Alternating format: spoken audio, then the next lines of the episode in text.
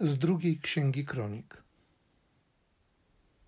Wszyscy naczelnicy Judy, kapłani i lud mnożyli nieprawości, naśladując wszelkie obrzydliwości narodów pogańskich i bezczeszcząc świątynię, którą Pan poświęcił w Jerozolimie. Pan Bóg ich ojców bez ustanku wysyłał do nich swoich posłańców, albowiem litował się nad swym ludem i nad swym mieszkaniem. Oni jednak szydzili z Bożych wysłanników, lekceważyli ich słowa i wyśmiewali się z jego proroków, aż wzmógł się gniew Pana na swój naród do tego stopnia, iż nie było już ratunku. Spalili też Chaldejczycy świątynię Bożą i zburzyli mury Jerozolimy, wszystkie jej pałace spalili i wzięli się do niszczenia wszystkich kosztownych sprzętów. Ocalałą spod miecza resztę król uprowadził na wygnanie do Babilonu i stali się niewolnikami jego i jego synów, aż do nadejścia panowania perskiego.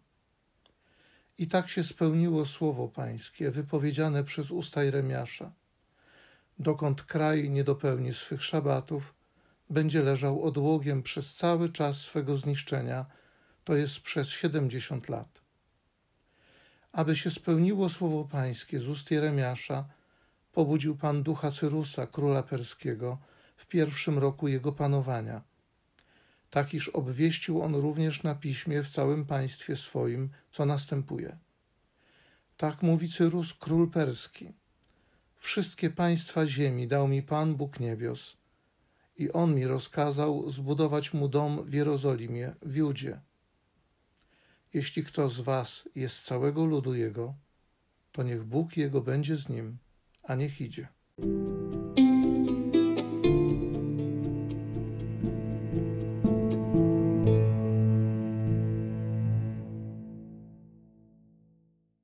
Psalm 137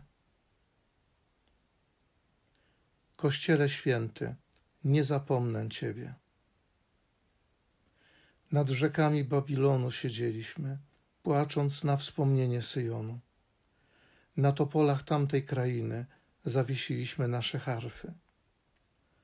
Bo ci, którzy nas uprowadzili, żądali od nas pieśni. Nasi gnębiciele żądali pieśni radosnej. Zaśpiewajcie nam którąś z pieśni syjońskich. Jakże możemy śpiewać pieśń pańską w obcej krainie? Jeruzalem, jeśli zapomnę o Tobie, niech uschnie moja prawica. Niech mi język przyschnie do gardła, jeśli nie będę o Tobie pamiętał, jeśli nie wyniosę Jeruzalem ponad wszelką swoją radość.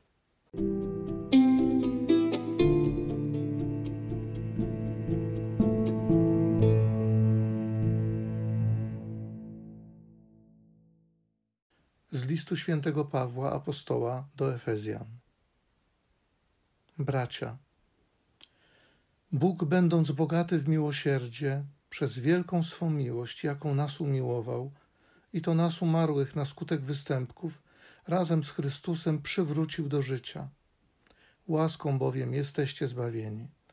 Razem też wskrzesił i razem posadził na wyżynach niebieskich w Chrystusie Jezusie, aby w nadchodzących wiekach przeogromne bogactwo swej łaski okazać przez dobroć względem nas w Chrystusie Jezusie.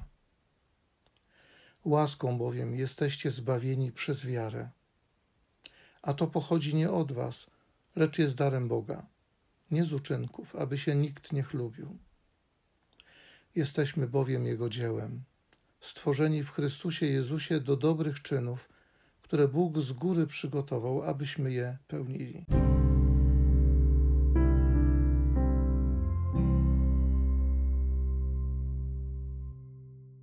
Tak Bóg umiłował świat, że dał swojego Syna jednorodzonego.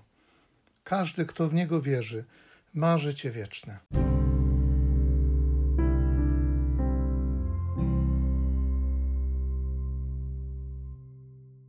Z Ewangelii według świętego Jana.